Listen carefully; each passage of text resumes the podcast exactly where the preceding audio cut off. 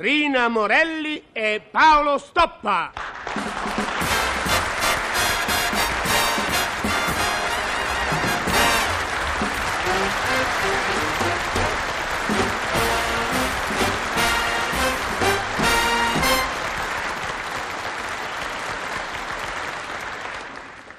Roma Trastevere, 11 febbraio 1970. Cara Eleuterio, il lettino di ferro battuto che collaborò ai miei sogni infantili oggi assiste alle veglie di una donna delusa.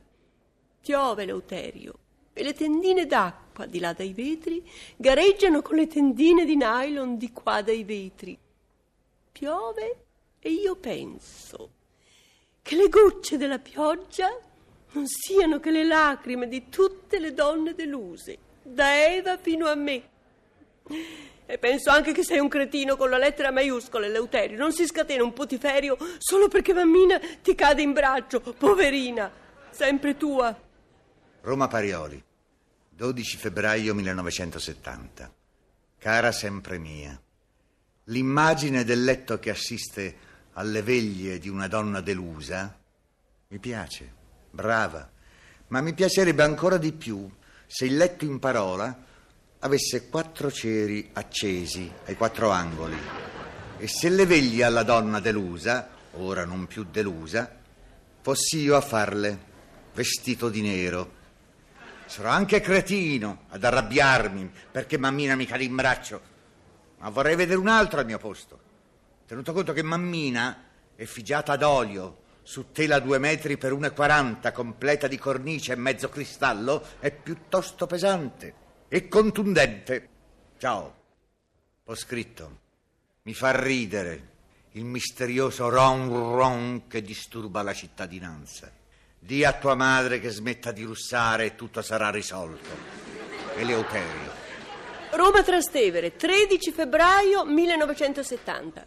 Caro Eleuterio, Sorianoide. Hm, pur restando nell'ambito gattesco, ironizzo e disprezzo.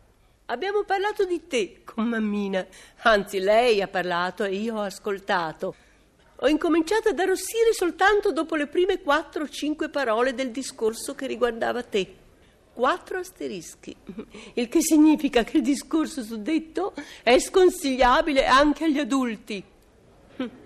Gli adulti io penso che gli adulti non sono che bambini i quali per ragione di età si vergognano a fare quello che fanno i bambini. Perciò giocano ai birilli, ma li chiamano bowling. Mi dispiace che a caderti in braccio sia stato solo il ritratto di mammina. Se avessi avuto a portata di mano l'originale, allora sempre tua.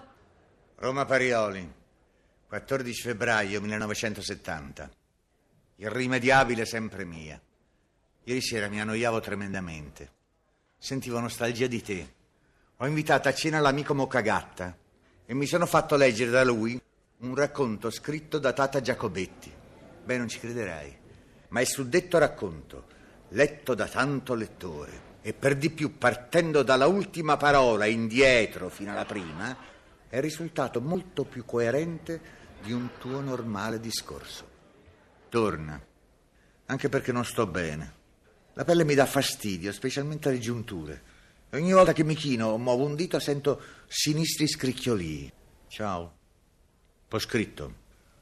La portinaia ha chiarito il mistero della mia malattia e degli scricchiolii. Per errore ho versato nell'acqua del mio bagno una certa quantità di amido invece dei soliti sali aromatici. Forse anche per questo ero pallidissimo. Eleuterio. Roma Parioli, 15 febbraio 1970. Caro Eleuterio, micione! Mm. Eccomi, sono tornata. Perché appena tu mi chiami io torno. Se tu non mi avessi chiamata sarei tornata lo stesso perché questa è anche casa mia, ma sarebbe come se non fossi tornata. Invece quando mi chiami torno per tornare Il bambino della portinaia mi ha aiutato a liberare la vasca da bagno dell'amido che ci avevi buttato. Gli ho comprato un gelato da passeggio. E io penso che il gelato da passeggio non è altro che un lecca lecca da tenere nel freezer. Penso anche allo stupido motivo della nostra ultima lite. Io ero lì che pensavo quando tu hai gridato con un ossesso. Ehi tu, accidentaccio, incosciente. Eleuterio, se mi stai chiamando usa un altro tono. Ehi tu, incosciente. Che cosa hai combinato stamattina nella libreria? Stamattina ho solo messo un po' d'ordine nel tuo studio. Per mio studio intendi quella stanza nella quale, tranne il mercoledì, il giovedì, il venerdì e il sabato, io posso entrare liberamente? Eh sì, Eleuterio. La stanza cioè nella quale tu abitualmente bivacchi con le tue indescrivibili amiche? Eleuterio, bivaccare è un verbo che non mi piace, specialmente quando lo usi parlando delle mie amiche. Ma che c'entra? Il verbo in parola non ha niente di bovino, te lo giuro. L'ho usato in perfetta buona fede. Non credo. Comunque nella libreria ho messo in ordine i tuoi libri. I miei libri erano in ordine. No, stonavano i colori e io li ho intonati. Scusa, come? Che hai fatto? Ho intonato i colori, ho messo un po' di nero, poi un po' di giallo, poi di nuovo una macchia nera. Ma perché? perché ai tempi dei tuoi genitori non esistevano televisori? Se tuo padre e tua madre, appena sposati, avessero avuto la possibilità di guardare e vivere insieme, si sarebbero certamente divisi. E io adesso non sarei qui a spiegarti che i miei libri non li devi toccare. Eleuterio, non gridare! Invece grido! Posso sapere come hai sistemato i 12 volumi della mia ultima enciclopedia? Enciclopedia? Sì, quei libri grigio palla, come dici tu, dove li hai messi? Ah, uno qua, uno là, per fare da stacco tra nero e nero. Me lo ha consigliato mammina. Perché il destino si accanisce così su un poveraccio che non ha mai fatto niente di male, tranne un matrimonio sbagliato? Perché? E perché hai messo quell'orribile ritratto di tua madre proprio di fronte alla mia scrivania? Si può sapere? Mi è sembrato una cosa carina, Eleuterio. Non vi vedete mai, così almeno quando lavori alzi gli occhi e la vedi. E io non la voglio vedere.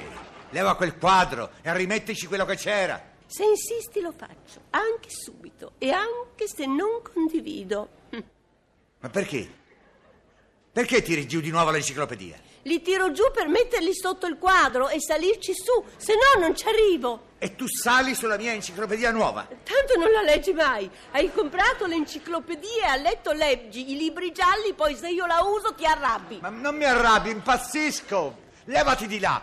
Lo tolgo io quel quadraccio! Parla bene di mia madre, se no, guarda, vedi, eh? Il quadraccio orribile come pittura e come soggetto! Lo levo e lo sfaccio! Trattalo bene, Leuterio, se no... Lo sbuco, lo squarto, lo spezzo! E io non voglio!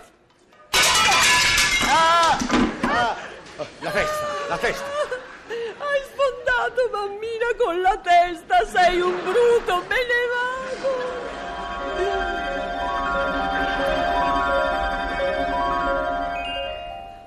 Ricordo tutto perfettamente, ma quando rientrerai farò finta di niente.